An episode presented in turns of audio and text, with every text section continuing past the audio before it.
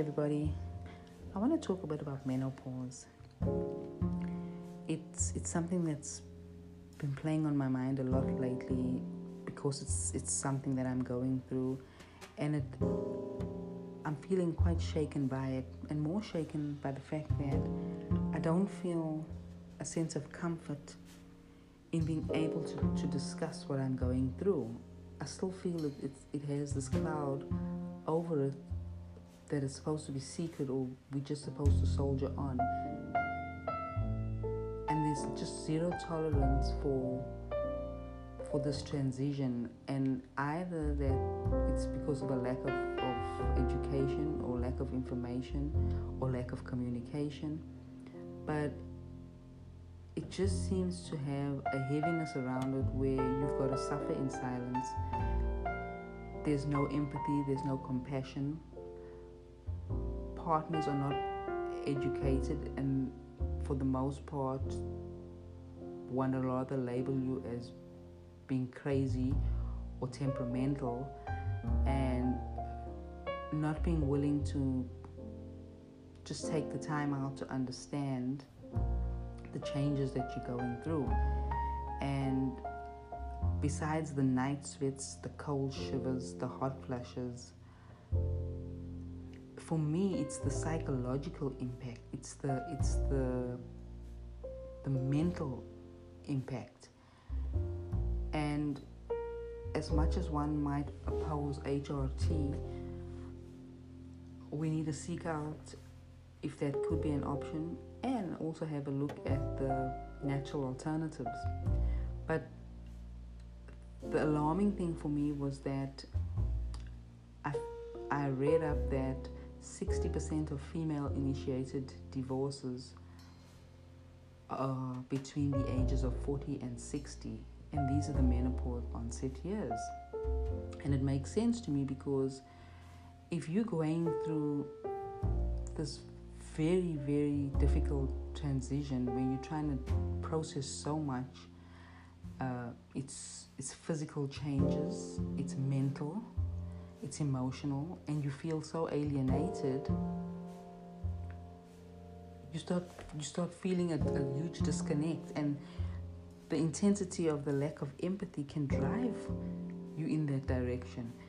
And so there needs to be a serious effort towards partners communicating better on on this menopausal experience and you don't as as the man or the partner that's not going through it you can't fix it unless you're the medical expert but there needs to be some empathy and and sympathy or just an understanding the impatience, the intolerance is not going to help the situation. It's going to exacerbate it. And if you can't work with your partner to finding a solution that's going to work for the both of you, it's just going to become really hostile. And I'm just all for accessing the information, but I, I think it's if you're in a relationship, your spouse needs to be on the journey with you because this affects the both of you. And the tragedy is that menopause typically is comes on in your later years where you have the empty nest, and these are supposed to be your carefree years. But now you have to deal with this other thing. It just puts a damper on everything as far as I'm concerned. And I would like it not to be that way, that we get information and we can work around it. So I know there are there are a few uh, female doctors that specialize in women's health. And I know there's Dr. Mosconi, if I get her name correct. She is very passionate about women's health because it's really hasn't been given the attention that it deserves.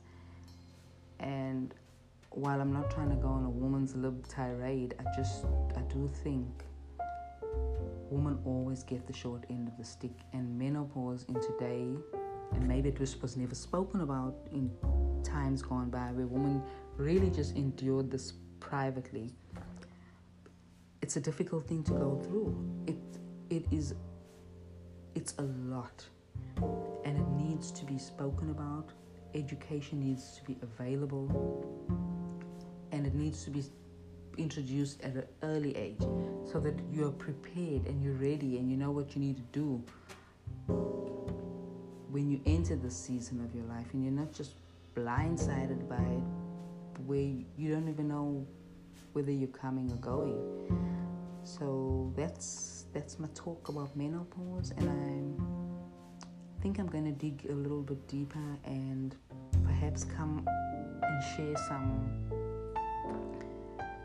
information on how we can how we can cope and thrive in menopause but it puts a pause on a lot of things